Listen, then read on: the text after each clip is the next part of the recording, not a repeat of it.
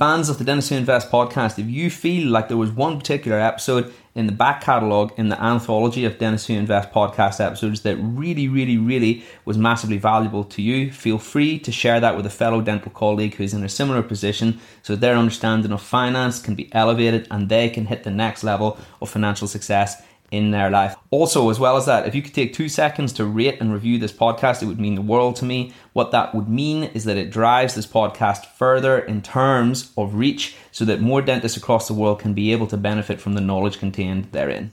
Welcome. Welcome. Welcome to the Dentists Who Invest podcast. Welcome back, everyone, to another episode of Dentists Who Invest official podcast a very, very, very special episode. Every episode is special, but this one especially so. The chap we're interviewing today, I'm sure you've heard of him, a little known book written a while ago called How to Own the World. A book that has inspired many of us to begin our journey into finance and begin learning. It's a book that's written in such a simple fashion, yet it contains so much complex information. It's an amazing gateway to learning about the world of finance. And it was certainly the gateway book for me that got me into finance. And I'm sat opposite someone just now via Zoom that when I started the podcast, I thought to myself, wouldn't it be wonderful if we could get this guy on someday? Wouldn't it be wonderful if we could get the chap who wrote this book on someday? And now I'm sat here, and today is that day. I'm, I'm pinching myself a little bit. Andrew Craig, welcome to the show, Andrew. Thank you very much. Goodness me, that's uh, uh, uh that's a tough act to follow. I, I hope I hey, look, and it's delight. I love. I've obviously become aware of your group in the last few months, and you know we're delighted. To, I mean, I'm in it, and I've, I've observed the fantastic work you're doing. So I'm super honoured to be here. Likewise, and uh, goodness me, you could have had me on two years ago, buddy. Don't you worry about that. no, I'm chuffed, honestly. And believe it or not, the podcast started about eight months ago. Um, and it kind of went, well, actually, I think the group started about eight months ago. And then the podcast came, it, uh, it spawned the podcast and maybe the group, the podcast has maybe only been around about six months, but no, it's an absolute privilege. Um, Andrew, I, I'm not sure, maybe you get this all the time, but I'm unsure you know just how many people you did inspire in that group. And when someone asks me, what, how do I begin learning and where do I start? I almost always recommend your book because it's written in a way that it presumes no prior knowledge and it's a plain English guide. It's a plain English guide. And maybe there's been other one, other books uh, that have been released that explain it from the bottom up, but it's the fact that it's a UK based one as well. I, I don't know if there's many other like that. Yeah, well, it's one of the. It, it, struck me years ago as a sort of angry young man when basically I was a stockbroker. I was living in New York, and I was, uh, and I just, I think I was on holiday in Miami, um, and this this would be November 07. I was on holiday in Miami, and I met this fantastic, really cool Swedish couple. Um, with my then girlfriend in a bar in Miami, and you know, as you do when you're out and you're having drinks, and what do you do? What do you do? All that nonsense, you know. And uh, and it, it, I suddenly had this sort of out of body experience. I thought this is like the I don't know, 50th or even 100th person I've spoken to who's kind of my age and stage. He was a really successful photographer, very cool guy, and he was he, he was very highly paid. And he, he said, "All I have is cash and property because I just don't un, I don't understand shares or bonds or commo- I mean, forget about commodities or whatever." And this was obviously it wasn't quite pre crypto. It was pre crypto actually, 07, I guess. But um, and I just thought this is insane because not only are sort of highly paid photographers or you know people in other industries saying this to me, but people in investment banking are saying this to me, right? Some of my colleagues who are in their late 20s or early 30s have never bought a share and they've never, they, they like, they, they go to work every day to be, to work in investment banking, but they actually have never sort of taken a step back and gone, you know, if you're British, what is an ISA or, or what, what big picture, what's the stock market all about? And so I just, I think uh, on a very hungover morning in uh, in Miami over brunch, I thought I'm going to write a book about this. You know, I'm going to start a business that basically tells people about this stuff from a from a bottom exactly like you say from a bottom up nuts and bolts way and that that was kind of the genesis of how it originally started a long time ago. Yeah amazing. Yeah i mean my personal anecdote or story i had even less than property at one point. I just had cash and to me it was just about having the biggest number in my bank account that i could and then i would save up and buy a house and i never really thought about anything beyond that. And i knew inflation was a thing but I thought it was nominal. I thought it was one or two percent, and I thought if I just earn enough, if I just brute force my way to earning enough money, I'll be all right. And it really demystified the whole realm of money, of finance, of and it revealed to me why it's actually not a very clever way to think to keep all your money in cash. And there's some really powerful lessons in there. The thing about inflation actually being 7%, that's just mind, mind blowing, you know? I mean, 7% of your money, we all know how effective compounding is. Yeah. Imagine the opposite of compounding, but happening to your money every single year. That was the nicest way that someone succinctly explained it to me once. And, and, inflation, I mean, inflation is also very personal, right? Because um, it depends on what you're buying. But you know, whenever somebody tells me inflation is low, I ask them to, to, to, then explain to me why most stock markets in the world are. Why does everything run from bottom left to top right? Right? Yeah, yeah. Property in London, you know, Leeds, I'm sure is similar, right? Um, but you know, Singapore, um, Zurich, Stockholm, New York, Boston, every single major city, or Melbourne, Sydney, they're all basically at all-time highs, and so are stock markets, and obviously Bitcoin, which I know we're going to come on to, is telling us an inflation story. Um, and then, you know, yes, the way that government um, statistical agencies calculate such things, so the BLS in the States, the Bureau of Labour Statistics, and the ONS in the UK, um, leaves a lot to be desired. Um, and it sounds a very conspiracy theory esque to say that inflation is 7%, because actually we all know that, you know, iPhones and computers and there are, and t-shirts and, you know, lots of products have got cheaper. But actually the most important products I would contend for most people's monthly what you actually need to live on. So healthcare, insurance, food, all this sort of stuff, you know, and and most pertinently property, because that ultimately is the biggest expense for all of us. It, it has, have only done one thing in the last twenty years. So how can inflation be one or two percent? And uh, you know, as you point out, that's obviously a case I make in the book. Um, but it's a, yeah. it's nuanced. Well, yeah, you're quite right. If you zoom, if you have any long term stable asset if you just zoom out far enough, you'll see just what you were saying there. The price only seems to increase, and yeah, it just uh, it makes you think when you when you learn that, uh, doesn't it? Really, very important to understand the difference between nominal and real. So the point being is the difference between what I mean, if we agree that everything goes from bottom left to top right, if you zoom out long enough, exactly as you've just said, which is correct. I mean, it's insane. I've seen over a thousand companies in my career, and every single one of them shows a chart which goes bottom left to top right. Now, to be fair, I worked in smaller companies which find it easier to do that than a massive company that might have backwards years. But you know, the, how much of that is monetary inflation? So the fact that the the, the money, the, the currency units, whether they're dollars or pounds or whatever they might be, is de- is de- is depreciating value versus the real growth of you know the fact that Apple are selling how many hundred millions of these now, and that's real growth, right? So, but it one of the one of the key failures of our education system when it comes to thinking about all things financial is that most people don't stop for a minute to think about the difference between nominal and real growth, and that's and obviously that's a key theme of the book. Again, not to go off on too much of a tangent about conspiracy theories, but it makes you wonder why it's not taught in schools as well. I wonder why. I wonder why. Such useful information. Well, it is. I mean, it is. It's a national. I tend to think with such things that it's it's through uh, incompetence and inertia, ah. rather than you know the Rothschild family being puppet masters in the back. um, and I think that's true of an awful lot of things. That whenever I see people on Facebook rail against they or them, you know, they want us to they, it's just nonsense because they're just, you know, that you can't get a FTSE 100 board to agree on a strategy, right? So how are you going to get the Rothschilds or royal families of Europe or you know these evil bankers in New York? How are they going to coordinate across 20 time zones uh, and, and, and and thousands and thousands? I mean, we talk about Davos and you know the the uh, the Bilderberg group and all these sorts of people that people think are controlling the world, but actually, I think it's a much more um, sort of it's much more chaotic. boring than that. Yeah, it is chaotic, but but you know why is you know it's very hard um, for, for example, uh, school teachers to impart the sort of knowledge from. I keep pointing up here because three versions of my book are up there, and I'll get them out in a moment to show you how rubbish it was when we did the first, first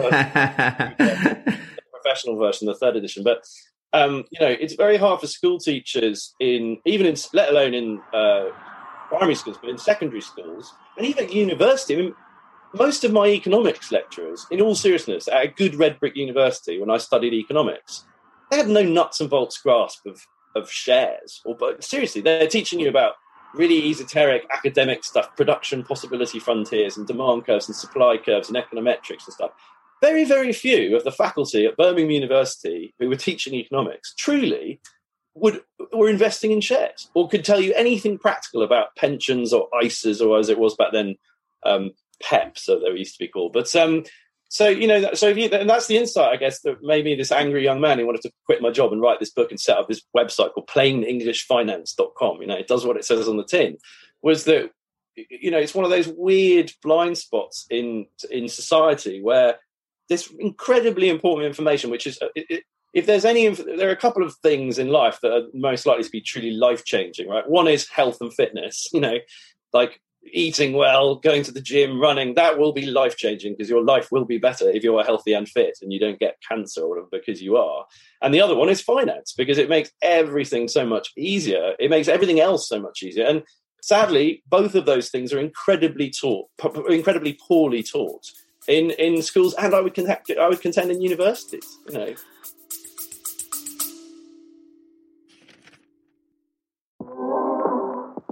Real quick, guys, I've put together a special report for dentists entitled The Seven Costly and Potentially Disastrous Mistakes that dentists make whenever it comes to their finances. Most of the time, dentists are going through these issues and they don't even necessarily realize that they're happening until they have their eyes opened, and that is the purpose of this report.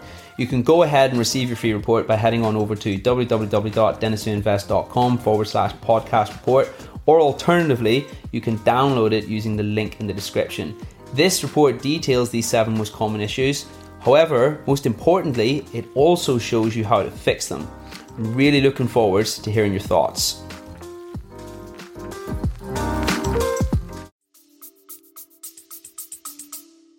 I think going through the, the treadmill of academia does shatter maybe it maybe demystifies the illusion that everyone is incredibly competent because at dental school, okay, some of the stuff we were taught is just stuff that they haven't done in, in actual dentistry since the 80s and things that have been disproven a long time ago. Yet that is on the syllabus at some it's dental crazy. schools. I, had this the other day, so I think um, I think I'm right. So I'm not sure what the situation is in Britain anymore. You might know better than I, but certainly in the states, I believe it is still possible to become qualified as an MD, as a, a fully fledged medical doctor in America, without studying nutrition at any point in your which to me insane. I mean, nutrition is that's the fundamental building blocks of our organism, right? We all know that our cells replace themselves every few months, and if you're eating good stuff, it, the result will be incredibly different in terms of cancer and dementia and everything. Mm-hmm. It, and, and, I'm not talking about crazy fat. I mean, the amount of misinformation about food is just insane. But but you can you can become a qualified doctor in America and, and help you know try and help sick patients without actually thinking about what the patient's putting in their mouth. I mean, that's that. I mean, maybe we're getting into a deeper commentary of just what what American views in general there uh, with with regards to diet. Uh, it's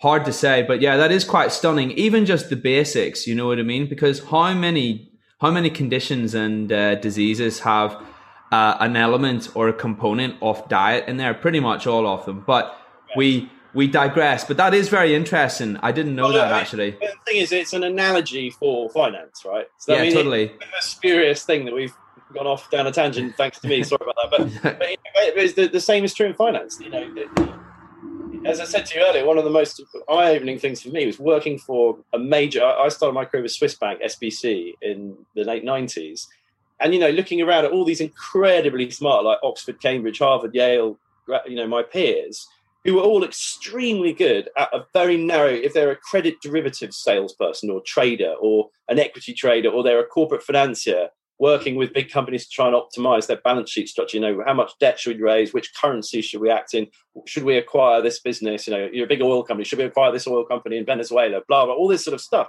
But what they actually didn't do at all, maybe because they were working 18 hours a day and all weekend for them, right, which is the sad um, reality for, you know, 25 year old investment bankers, is they never, you know, you'd have a beer with them, and I did a slightly different role, which happily was slightly less demanding, you know, um, which we can perhaps come on to. But, but you know, and I, I had this enormous interest in reading, um, uh, which I think is the, you know, it's the bibliography of my book is the one thing that if you ask me how was I able to write it, it's all about the 300 plus books that I was lucky enough to have the time to read, and and, and many of my smartest um, peers and colleagues were absolutely brilliant at their role, but they had no big picture they never took a step back and thought, okay, what is the stock market? What is the bond market? What am I actually doing? What you know down here uh, for a company, and they, and they therefore, and and also like like so many other people, and we know, I mean this is more obvious in in other walks of life but they sort of don't think about investment until they wake up one day in their 40s and go, oh, you know, I better figure out my pension. Or an awful lot of them don't, which means you've lost 20 years of compounding, which is tragic.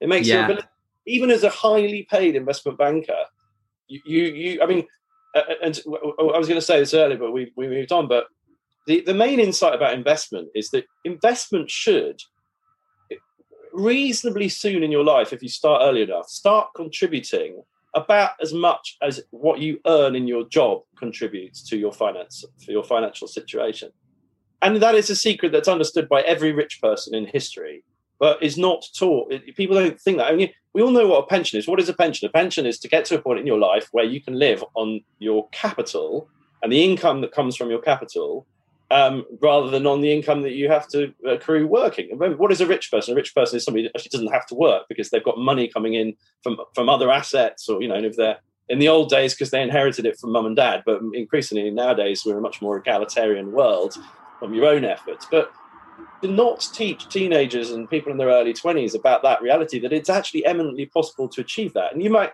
you might achieve it by 45, you might achieve it by 55. Most people seek to achieve it by 65 or 60 when they retire. And sadly, very, very few people do, which is in another, another theme I covered in the book. You know, that one of the biggest problems with our pension system is even with that pension system, most people are, are confronting an old age lived in real poverty because they're not taking any steps until they're too old.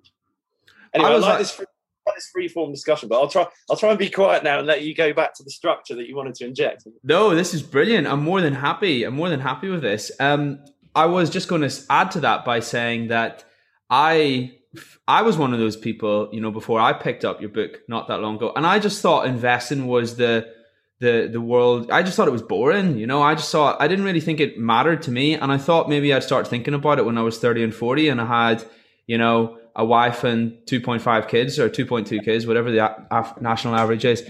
And maybe, yeah, I'm really glad that I did start learning because I, I would have that you've almost, you haven't, you haven't, you haven't missed a boat. You've never missed a boat. It's never too late to start, of course. Never too late. Yeah. But the sooner the better, of course, because of the power of compounding. We were talking about your book a minute ago. I just wanted to know a little bit more about your your journey uh, to creating the book and then how life changed for you afterwards. Because surely you, that book you, you kind of expected it to blow up as much as it did. No well, that, well that's very true. Um, but before just to go to a point just before we come on of course yeah of course. So a, a, what comes across as quite a right wing kind of evil capitalist investment banker point to make but it comes from what you just said is the other thing about finance that is really fallacious and really annoys me is this idea that it's for the rich like the stock market is something for the rich you know investment come on whatever gold whatever that's something for rich people right? And that gets the causality of the relationship between rich people and the stock market the wrong way around 180 degrees the wrong way around right? It's not that rich people are interested in the stock market and it's something for rich people. It's that if you become interested in the stock market you have a much much higher probability oh i see. Yeah chicken and the egg. And that's true that's true for 200 years right? And and and it's a tragedy that this, you know, there's a very, especially in Britain, which has a very kind of, you know, so eat the rich, like you know, because we come from this sort of aristocratic culture where the rich were horrendously bad bad actors for hundreds of years. I mean, they just enclosed all the land, and the only place in the world that was worse than Britain in that respect was kind of Russia and and France before they started chopping the heads off aristocrats, right? But but you know, um, incredibly unequal society where aristocrats used to live like they like we see in Downton Abbey, and the rest of the world went yes sir. No sir. And, and so there's a deeply ingrained sort of cynicism about such things. But the world has completely changed. And you know there's a brilliant book called the millionaire next door which explains that you know a very significant percentage of millionaires in america are people from ordinary backgrounds and normal walks of life who've just learned this stuff young. And because maybe they had a you know, a, a, a, a, parent that was like, you know, Robert Kiyosaki's Rich Dad Poor Dad makes a similar point, and it's like rather than railing against the, the, sort of politics of envy and jealousy, oh, bloody rich people there, you know, the stock market, that's for them. No, no, no, no.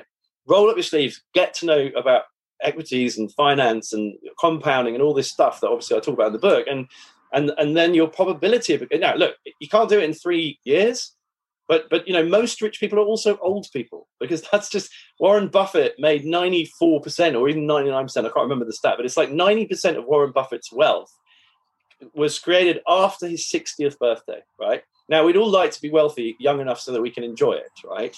But you know, it's I'd still contend that you know a lot of millennials look at me, I'm 45, right, and I, I'm an old man, you know, basically, but I don't feel like an old man. And I tell you what, 20 years has gone past incredibly quickly. So you know, if you start, if you sort of think about your future, so one of the other things psychologists say about finance is the problem with saving money today to to make sure your future self is wealthy, right? Is that your future self to you psychologically is as much a stranger as some random person walking past on the street. That so is so interesting. I've never thought of that. That's really true. Yeah, if you say to if you say to somebody who's just moved, you know, just left university and they've got their first job and the money is really tight, and you say to them, "Look, just find twenty five quid a month or hundred quid a month or whatever. Even if you work in a bar, trust me, just do it. Get it into a stock market. Get it into some sorts of investments. Get into that habit, and then if you can bump it up to thirty quid a month, then thirty-five, then fifty over the next, you know, and then in your thirties it becomes 100, 150, whatever. You will wake up as a forty-five-year-old, or certainly as a fifty-year-old, with you know many tens of thousands of pounds, if not hundreds of thousands of pounds, if not if you're very lucky, maybe even seven figures. Certainly by the time you're fifty-five, right?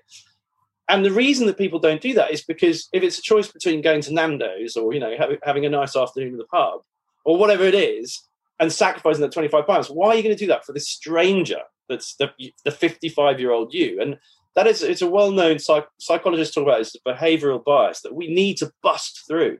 And you know the way you bust through that is by reading a lot and understanding stuff and thinking how awesome will it be to be to have a million quid of liquid capital when i'm 55 even if i have a pretty ordinary job because that's the other insight in the book is that you don't need to be you don't need to be making a massive income. I mean, the example I use, which you'll know, but is worth repeating, is that I use when I'm doing a lot of speaking events. Is so imagine a child is born, and a wealthy relative can put five thousand pounds in a junior ISA for that child the day they're born. Maybe the grandparent or Aunt Agatha or whatever, great Aunt Agatha.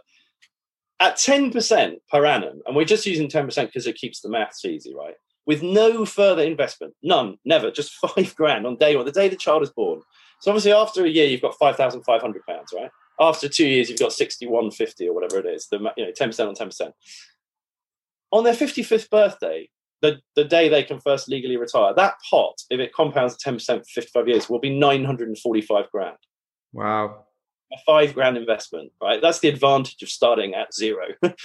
you know, and, and this is why do we have a pensions crisis when that is a reality? Now, of course, we can come on to this. The pushback there is, well, don't be ridiculous. You can never make ten percent per annum. You know, interest, the cash ISAs are paying me one or whatever. But then the, the American stock market has achieved nine percent annualized going back to 1872, right?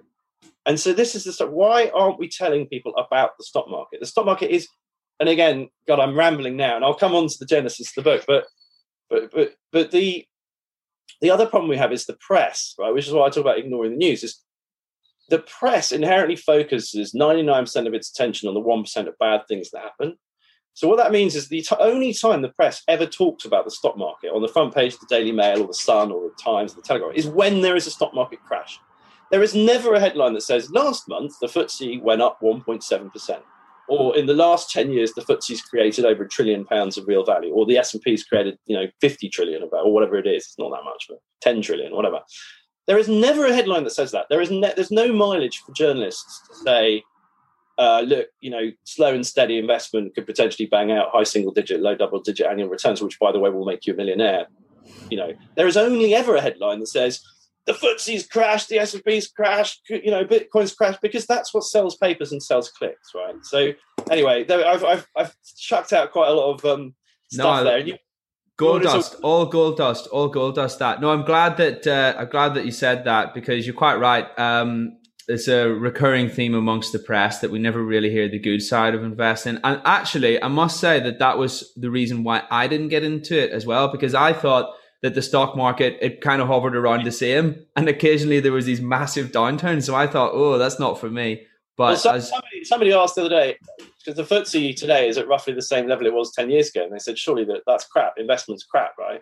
But actually, in real terms, once you account for dividends being reinvested and the equity yield, not the capital return, you would have doubled your money. But you know, wow, just in the dividends. Yeah, but no, and and you know, I would be surprised if one percent of the population understands what I just said. Truly, right? So, so of course they look at it and go, "Oh, it's crap. It's you know, property's better or whatever." But that's why you need to have a much more nuanced understanding of such things. And of course, in the meantime, the S and P has gone from six six six where it bottomed. The the, the, the, the number of the beast from the Bible, right? So speaking, like it bottomed at six six six in March two thousand and nine, and it's now over four thousand. Like, who's telling that story in the mainstream British press? Not not enough people. Yeah, true. Yeah, true. And that was all of that stuff was stuff that you put in the book. Was that that was stuff that you realized um, that was what inspired you, and then your yeah. life so shall I get? Let me get the three. With apologies for my informal uh, jeans. Here. Oh, it's fine. Yeah, I don't think you're just just because uh, this this because you're right. That you don't. So that was the first version of the book. Oh wow, that's a different cover. It looks totally yeah, different. It's unrecognizable. Which we self-published. That was the second version where we hired somebody who used to be at Penguin to do things like you know, simple stuff like putting in a, an alphabetized index in the back, right? yes, I now recognize that cover. Yeah, a, a, bit of an upgrade, we can say.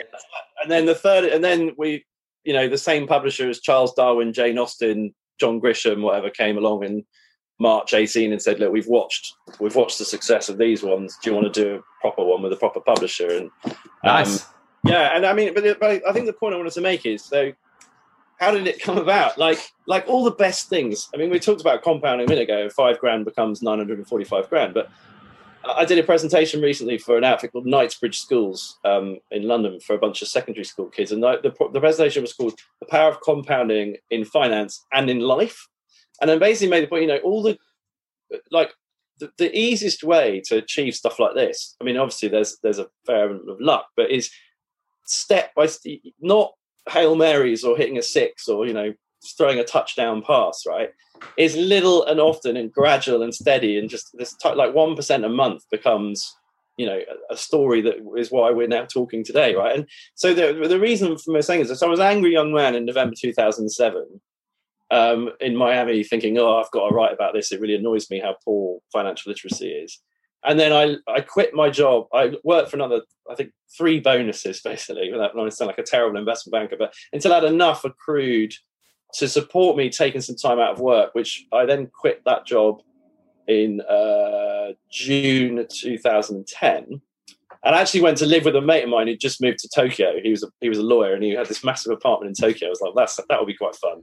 So I moved over there and, and I started just writing about this stuff, like like, and it was really just a series of essays, like what what it what is the stock market, what is compound interest, what, what what is inflation, like all this nuts and bolts stuff that have become really clear to me. People don't know. They just don't like you know you by your own admission, you're a dentist, you're a very well educated dude, and you didn't know, and, and, and we know that very few people know it, um, but including investment bankers, as I said earlier, right? And I just sat there. I actually sat there on my laptop in Tokyo, just um, with all this stuff pouring out of me. And and then I, I started this website, plainenglishfinance.com. And I put all of the essays up on the website, on my rubbish website that we, the first version in 2010, which I mean, like anything, you, know, you look at that and you're like, what was I doing? But, and my cousin, actually, my lovely cousin Mary, um, said, well, this is all very interesting, but um, you do realize you've got like 100,000 words on a website. Nobody wants to read about inflation. Click here. Like nobody's going to sit there reading like and and then happily at the same time my um, my brother's best man is is this wonderful guy called Tim Peacock. He's an old family friend obviously and and um is he's head of digital at a FTSE 100 company and he's also the COO, the chief operating officer of Plain English Finance. And he knew how to take all that all my nonsense and and self publish it on Amazon's platform, right? So we published it as an ebook ourselves in September 12, and then we, and then Amazon has this Create Space platform, which is print on demand of a print version, which you just you just upload it, and as long as it's not defamatory or pornographic or whatever else, they'll they'll print it. Um, and so they printed it in Jan Jan 13, and then yeah, like you said, I mean, I you know, I don't think my I had like 55 star reviews within like I don't know two months, and it was, it was like wow, we've sold like 220 copies this month, like you know, and it was just great.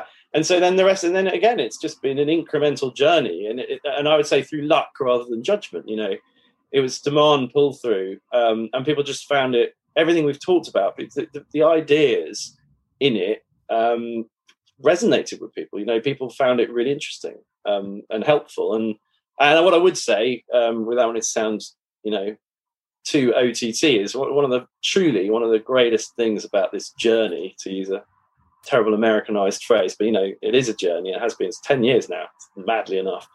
It's gone by in a flash. But one of the greatest things is people who, like, only the other week, somebody got in touch with me and said, "I wanted to get in touch with you to let you know that I've been following your output for like many, many, like seven or eight years. And I've just paid off 15% of my mortgage thanks to the investments that I made and some of the things that you've been recommending.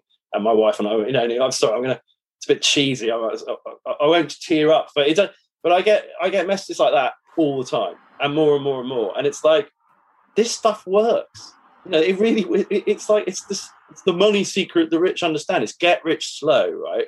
And we can obviously come on to Bitcoin and stuff, but there's this this is really simple nuts and bolts understanding the fundamental financial products that have existed for two centuries.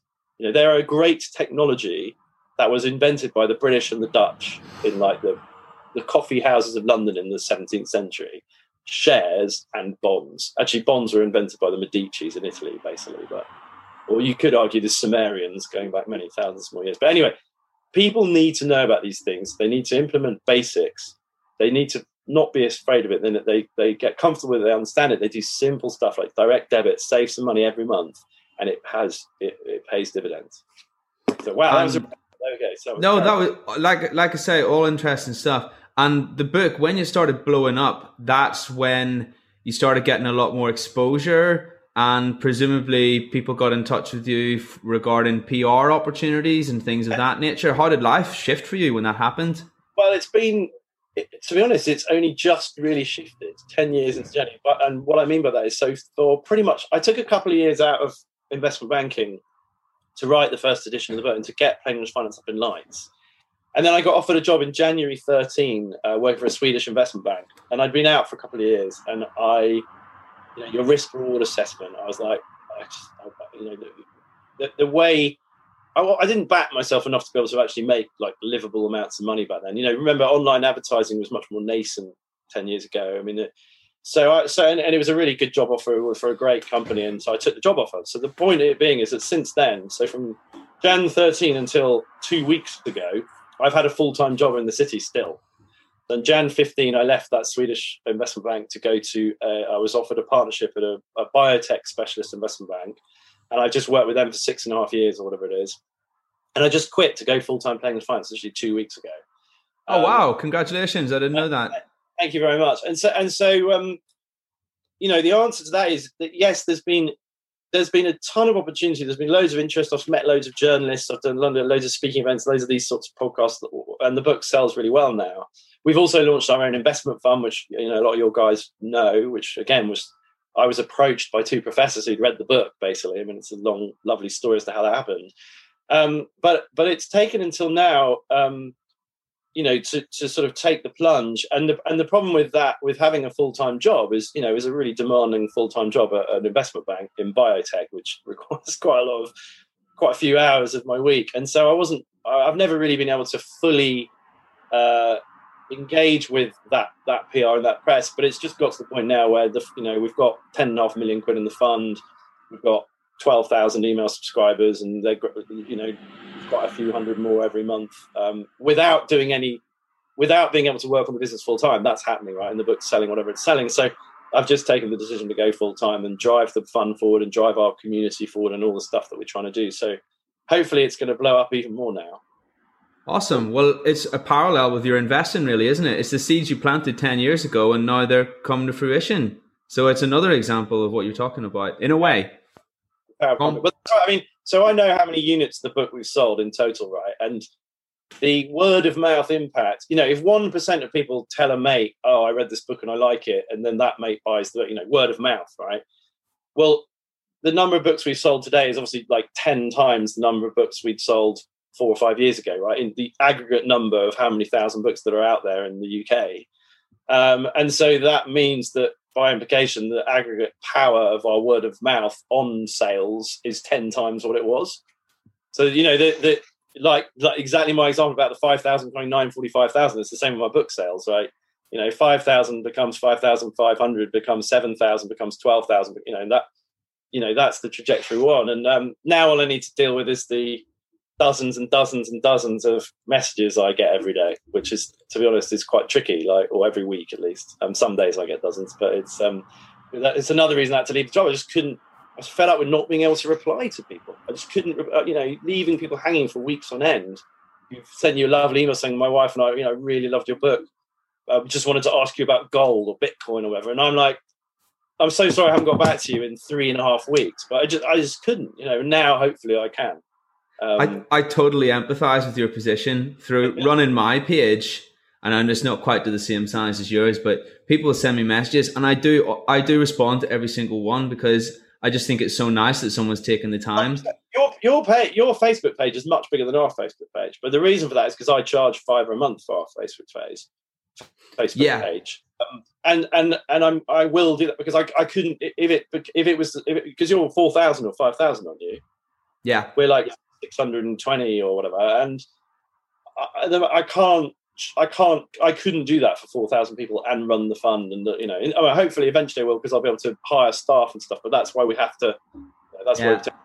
why I think I think a pint the equivalent of a pint a month to have you know somebody hopefully help you very significantly with your finances and maybe make a six or seven figure difference to your life is quite good value but um, seems reasonable it. seems reasonable to me but no, guys, I do love every single one of you. I really do, and I will get back to you all eventually. I just need some time on occasion. Uh, so keep the messages coming. And the number of friends I've met, made over the last six months has been absolutely unparalleled to any other period in my life. So no, I, I love it really. I'm, I'm very much a fan. The thing, the interesting thing. Go on, sorry. So we're to that point. I mean, lockdown has been. You know, I, I've wanted a live event in London my plan is to do one live event a, year in London and one live event somewhere else, whether that's Belfast or Edinburgh or Leeds or Bristol or whatever, and have our mem- you know invite our members and and you know have loads of beers and a DJ and like exactly to your point, have a have a face to. Like I do a presentation, try not to bore everyone too much, but fire everyone up get them uh, you know excited about finance hear people's stories of successes and challenges and have a, one of those, you know, uh, uh, we'll be one of those events where everybody has to wear a name badge because there's like 200 people in a big room in a hotel or whatever. But and then you know um, some some decent music and and lots of beers and and I've wanted to do that, but I haven't been able to do that because of lockdown. So that's the other thing we're going to be doing in the next few years. And you know, perhaps we should. Uh, you know, collaborate. Um, Absolutely. I'd love to come to Leeds and, and talk to your group whenever you like, really. That's awesome. That's awesome. I will love to take you up on that offer one day, and I absolutely will. And coronavirus, hopefully, we're on the, the back nine now. We're on the back nine with coronavirus. We're coming out the other end. I really hope so. We shall see. That's all pending, of course, but things are looking good at this point. I don't want to speak too soon because there's been times where I spoke too soon before. Now I know better.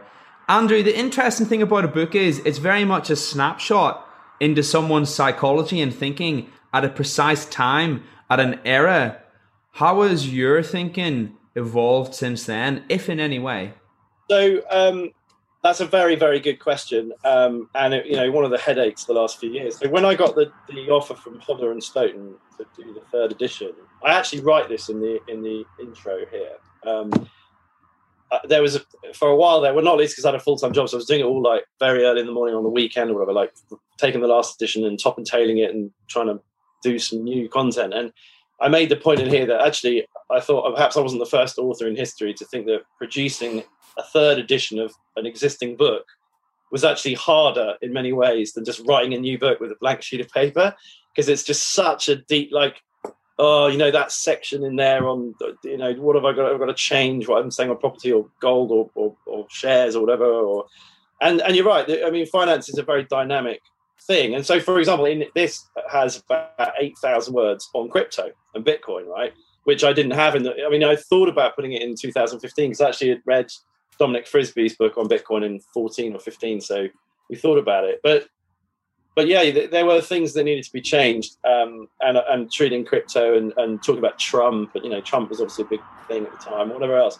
Um, but but that having been said, what I did try to do, and, and actually the, the, introduction of this book says everything I'm saying right now, um, because it needed to. But what I did try to do was 90% plus of the information in this book is timeless. Seriously, like, or at least it's 200 years old. Like, what is a share?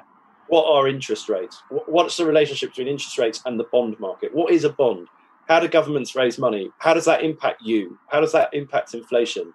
You know, why why do shares? You know, why is our whole modern way of life completely based on the existence of these products? Like we, there'd be no toilet roll in Boots. There'd be no beautiful buildings. There'd be no cars. There'd be no Teslas. There'd be no iPhones without capital markets, right? And it's one of the biggest failings of it is that important to our lives, to healthcare, to education, to travel, to hotels, to you know, beach bars, you know, all of this stuff, all this pooling capital is, is and, and none of that has changed. You know, that is, and I also a lot of the presentations I've given in recent months, one of I talk about the most important investment theme in human history, which will remain unchanged forever, in my opinion, is human progress. Moore's law, the fact that processing power per pound, dollar, euro spent doubles every 18 months and has been doing that since the steam age. It's completely nuts. And that exponential development is why this iPhone, you know, is more powerful than a computer put man on the moon in 1969, right? And we can run businesses. I, I can video call my friends in Australia or whatever for free. I mean, if he said to, if he said to me when I was at university in Birmingham in 1995, you know, not long in the future when you're in your career, you'll be able to like video call with a thing in your hand, your friends in Australia for free. I said, "What the hell? Are you, what a load of bollocks! That's never. There's no way that will ever happen. what do we do? We all take it completely for granted. So, but the, but the, the existence of these products and the the idea, the march of human progress being the reason why can you make 9, 10, 11% per annum of real return in your life? Because humanity is progressing at 9% per annum. The S&P 500 is telling you that, right? Um, and and we and with lots of volatility along the way, like coronavirus and whatever else. But if you just, as you say, zoom out and see the big picture theme. So, so yes, it's a static. A book is necessarily a static source of information from a point of time, but I, but most of what's in there, I think, will remain. I mean, I'd like to think that 20 years from now, most of the content will be as relevant or very nearly as relevant then as it is as it is now. And of course, the other thing I'll say, I mean, a bit of a plug, but I have a free email. You know, people just need to go to plainenglishfinance.com, plainenglishfinance.co.uk, chuck their name and their email address at the bottom of the landing page, and I I send stuff out every only every two to six weeks. It's not one of those really annoying daily spams you sign up and then you just have to delete it every day and it really pisses you off. It's like I write something you know, my next ones are going to be on ESG, you know, environmental, um, basic green, green or good, good, good corporate investing, um, crypto, ETFs, and a few others. Are my next few. Each of them is like anywhere between two and six thousand words. You know, sometimes I go bonkers on a Sunday and write a university dissertation, um, and people actually people read it. People love long form content. I mean, look at the success of somebody like Tim Ferriss. He's an un- unashamed, un- unashamed to write long, useful pieces rather than all this, you know, here's 200 words uh, email that I find all. Anyway, God, I'm sounding like a curmudgeon, the old old man now. But um, but anyway, so people who want updated thinking, um, you know, sign up to the email address, and, and there are something like 79 of my legacy pieces on the opinion section of our website on gold and you know, whatever, like whatever, lots, lots and lots of bits and pieces anyway, there you go. Yet another very energetic, rambling answer to your question. Keep them coming. They're great. I remember watching iRobot when I was, oh, I don't know when iRobot, you know, with Will Smith. Have you seen that yeah, movie? 2008. Poss- uh, that sounds about right. I remember, yeah, I can't have been, maybe I was about 15. And I remember there's a part in it where he talks to his speaker.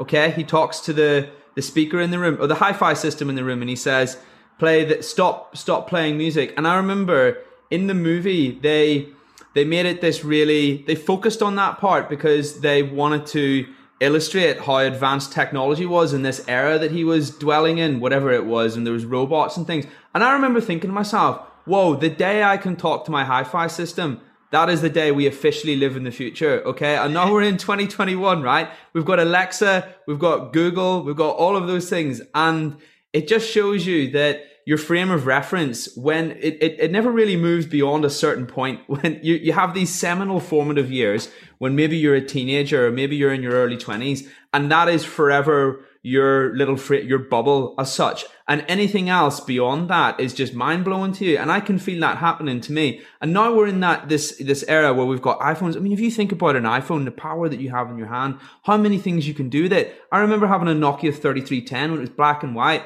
playing snake on it Okay, I remember that. Yeah. And I remember thinking that was what a phone is. And in my head, that's still what a phone is. Okay. And now we've got iPhones and they're just, it's just mesmerizing. And as well as that, what you were saying, Andrew, Moore's Law, you know, another thing about Moore's Law is because it doubles every 18 months, it's compounding as well. So it's, it's four times in 36 months. It's, uh, it's in 54 months, it's eight times and it continues. And it, another 8, 16, 32, 64, 128, 256, not 1, 2, 3, 4, 5, 6, 7. It's geometric, not linear, arithmetic. Yeah. Uh, geometric, not arithmetic, but um, exponential. That's right. By the way, iRobot was 2004. I just looked it up on my iPhone. On uh, 2004. Wow. Okay. You're right. And, and um, I mean, God, that blows my mind. That's that's slightly worrying, actually. Like Me too. Me too. That I thought I could have swore it was more recent than that. You're right, but there's a there's a there's a very well known. So one of the things about studying finance generally is studying psychological biases, which is sort of how human how our brains work and how that affects your ability to invest. Um, and there are over a hundred of them. If you Google cognitive biases, this is a huge area of economics now, um, behavioral um, behavioral uh, finance. Basically, how do we? Why do humans make stupid decisions about um, all sorts of things? By the way, your camera's got. Oh, yeah, sorry about that. I just got knocked a little bit. I'm back. That's all right.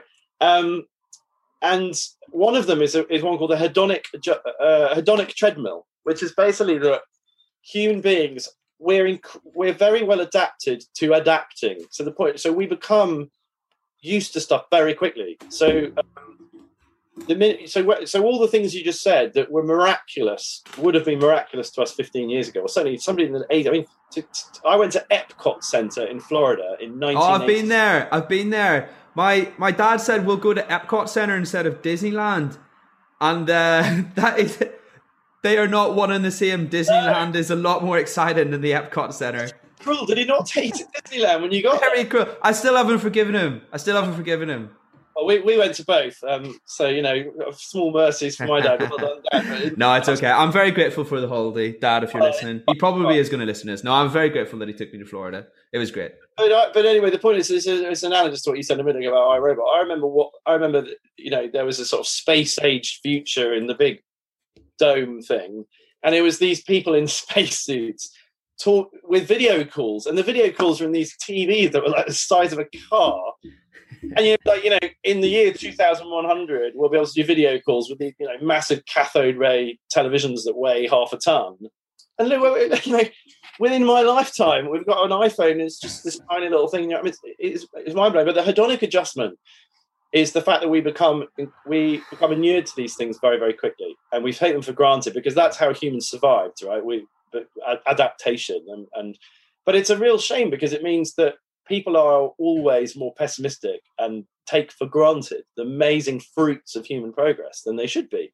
And that's another thing that I write about a lot is actually explicitly trying to st- take a step back and and realize there's this great quote from a Victorian historian called Tom, Thomas Babington Macaulay. He says, "By what by what methodology, or by what reason do we see only progress behind us and expect nothing but deterioration in front of us?" And we've got to stop doing it. And it's like you know, one of the other themes I return to, which again, because it's this this sounds a bit spurious, but it's to do with finance. Because if you believe this stuff, and, and there's so much evidence that you should believe it, then what does that mean for financial assets? It means they're going to go from bottom left to top right, and you will make real wealth, right? And the problem is that we are in the hedonic treadmill means we take everything for granted. We're inherently pessimistic. We we think that the future's always going to be shit. The catastrophists have been wrong for 500 years. The world's going to end. The world's going to end. The world's going to end. Global warming. Blah blah the reality is they've all been wrong for 500 years. And all that's happened is we've become more peaceful, longer lived, more leisured, better traveled. You know, I mean, in the 1940s, my, my grandparents had to fight the Germans and the Japanese. Like my, I am now friends with lots of German and Japanese people, you know, and I wouldn't dream of ever going to war with them. I mean, that is that is far more important. This these long run themes are far more important for your sort of future health, wealth, and happiness than uh, Brexit or coronavirus or the fact that Trump was or any of these things that everybody our press spends its life looking at. But it takes it. It's a very rare person who who takes a step back and tries to think, tries to proactively think like this. And, and by the way, I would contend it's a, a, far happier and wealthier person who does. You know, and this is why I, I write so frequently about ignoring the news. But anyway, again, slightly tangential, but I, I, I feel this stuff is really important. You mentioned, I, I believe it was your book that I read. You were you were thinking out loud in the book, or you were hypothesizing that someone might conceivably argue with you that they might say, "Why would I invest in the stock market? What if there is a world catastrophe? What if there is a nuclear war or any of those things?" But the trouble is, if you go through life with that attitude, then you're never going to be able to take advantage of any investing, basically, and you can never uh, uh. take advantage of these wonderful things. And you also said in the book that if there is, God forbid, a nuclear war, anything of this nature, you've got bigger fish to fry. You've got more things to worry about. And, and, and by the way, if you invest in assets and become wealthy, then you're more likely to be able to afford to buy a boat, a ranch in Argentina with 100 head of cattle and some fresh water with a lake full of fish, and bugger off there and hide behind a big electric fence with loads of guns and ammo. I mean, which you know, I'm not people do that, but but it's the it's the multimillionaires who've accrued wealth who will actually be able to do that in that horrendous nightmare scenario. But I, I, you can't you can't live your life based on a 0.0001% possible outcome, right? And, you know, again, that sort of tin hat thinking, coronavirus, coronavirus has affected less than 1% of the world's population. Sorry, not affected, but actually had it, you know, been really, really consequent. It's not the Spanish influenza. And, you know, we're on, we're probably on slightly thin ice here. I don't want to belittle the fact that lots of people have suffered and lots of people have died. But uh, ultimately, it's, again, the media spends, I mean, every single day. I go downstairs to have breakfast and my wife has Good Morning Britain on in the background. And all they're talking about every day is coronavirus this, coronavirus that, coronavirus this. Uh, you go out in the street, you're going to walk past 10,000 houses statistically before there's one where somebody died of coronavirus. Like it's the law of big numbers, right? It's 0.1% of whatever it is. But but anyway, um, the the one thing I did want to come back on though is because uh, because you can be open to criticism of this is you know the environment is a concern. We are depleting fish stocks. We are you know and and and but what I, my answer to that is to, there are two answers to that. And, and, again, I think we worry massively overly about this problem. I genuinely believe that. And why do I believe that? Because I've been working in biotech for the last six and a half years. So I'm at the coalface of sort of human scientific effort, right? And I believe that it's overdone for two reasons. Firstly, the population of mankind is likely to go massively in reverse in the next 20 or 30 years.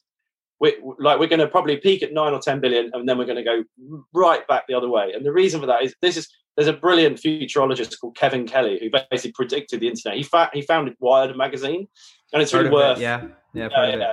He's a brilliant, brilliant guy, and it's worth reading his stuff and, and listening to what he has to say. But basically, the, the, the mathematical imperative here is that every single country that democratizes, has education, and becomes wealthy sees its birth rates plummet. You know, like Germany, Switzerland, Japan, everywhere. The only reason that population of places like Britain and America keep going up is because of immigration. Because in in um, developing world countries, whether you know whether it's um, people coming from Turkey or India or whatever, that this hasn't happened to them. That they're still having lots of lots more children than the replacement rate for children, right? But but that but every, but as every African, you know, all these countries advance and have better education, uh, more female participation in the labour force. What happens is the population rate falls. So that actually, weirdly enough, we're going to have to start thinking about an economic system that can't rely on human population growth for growth so which is going to be a pretty interesting challenge to um, the way the way our whole economic systems work for the last two or three hundred years. But I think it's a challenge we can surmount because all it means is that so we, the, the per capita wealth of everyone will go up. Because if the wealth is fixed but a population halves everybody actually is going to be twice as wealthy. And that's actually what's already happening. I mean i did a trip around china for two weeks in december 19 it is absolutely mind-blowing what's going on out there. The, now again like so many um, cultures before them. They've overinvested. They have all these empty cities and you know thousands of miles of freeway that aren't used and stuff. It's just a bit of a shame. And you know, fish stocks are being depleted because there are 1.3 billion Chinese people who now can afford to eat fish and all this stuff. But but I think that the great sweep of history will be that, which is a very encouraging thing. And again, it gets it goes back to why I think investment is really important because who is going to solve these intractable problems? It's companies, it's capitalistic companies. Who is going to blanket the Sahara Desert with solar power so that we can then have free electricity pumped into Europe and, and hopefully the rest of Africa just from the solar the solar power sitting in the most useless land in the world in the Sahara and other deserts throughout the world. That is a vision that actually there are companies working on those problems. None of it makes sense. Tidal generation. You could have you know masses of tidal power generation sitting in the middle of the Pacific, the middle of the Indian Ocean, the middle of the Atlantic Ocean, with a plumb line into the States, into Latin America, into wherever, which gives us all unlimited free electricity. And imagine what we can do with that. We can do desalinization, we can do better healthcare, we can power robots that care for the elderly. So, and I often talk about we are basically in a race between Mad Max and Star Trek, right? you know, I like that. I think, based on the evidence of the last 500 years of human progress, that Star Trek's going to win. We're going to be very wealthy. We're going to have unlimited power. We're going to have phenomenal healthcare. We're going to have robots to help us with everything, and uh, not Mad Max, where it's going to be coronavirus, Brexit, Trump, end of the world. You know, run out of fish, all the animals die. You know, and, and, and I spend my life proactively looking for evidence that it's going to be Star Trek, not Mad Max. I mean, one of which, I, so one of the things I give one of my charitable donations I make every month is I fund half a dozen big cats for the World Wildlife Fund, right? For my little nephews. Um, so I used to get them a present. They get a cuddly toy and, and it's, it's a few quid a month, and you, you get a little letter from the tiger and wherever. And tiger populations have doubled in the last 10 years since I've started doing that. You know, and okay, that's one small example. Wolves have been reintroduced to the American uh, wilderness in places like Wyoming and Idaho for the first time in a century, right? And they're thriving none of this stuff gets like our mainstream press is moaning about about coronavirus every single day, and they're not picking up these hundreds and hundreds and hundreds of other little data points. They're actually really encouraging and positive.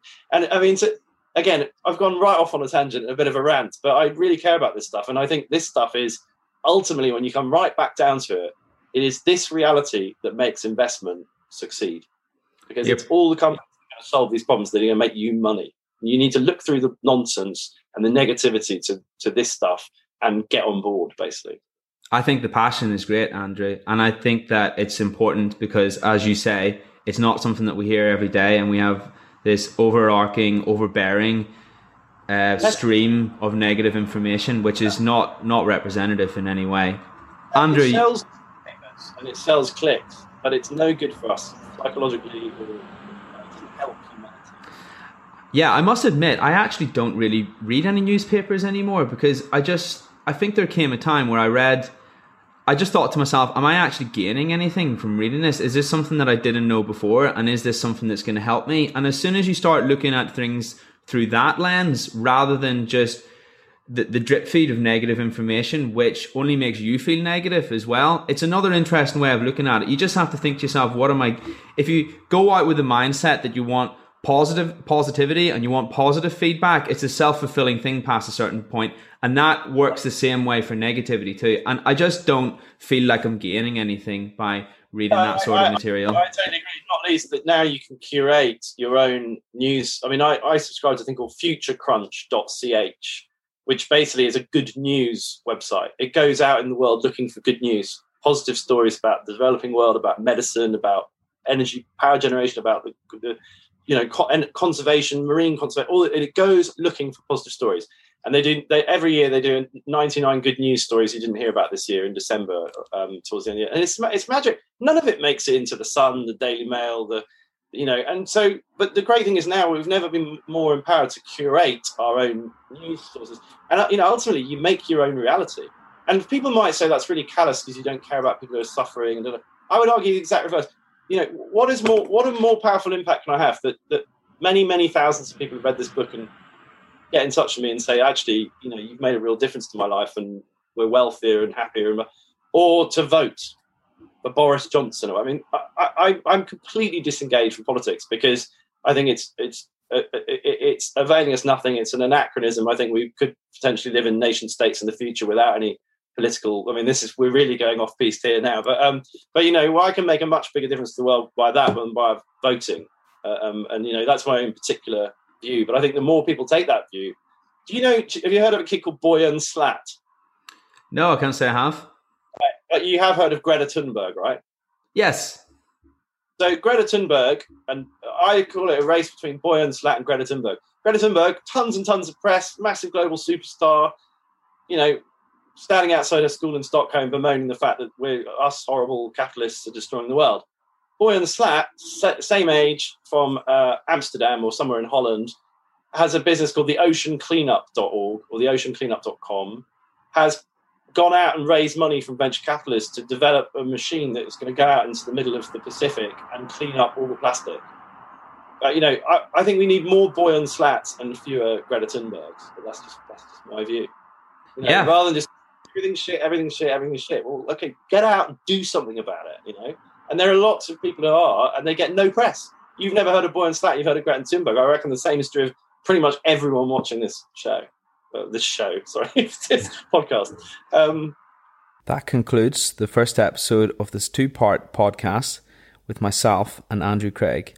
If you enjoyed this episode, please tune in to part two, where Andrew and I will discuss investing in further detail. If you enjoyed this podcast, please hit follow or subscribe so you can stay up to date with information on new podcasts which are released weekly.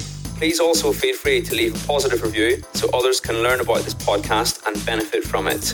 I would also encourage any fans of the podcast to sign up to the free Facebook community from which the podcast originated Please search Dentists Who Invest on Facebook and hit join to become part of a community of thousands of other dentists interested in improving their finances, well being, and investing knowledge. Looking forward to seeing you on there.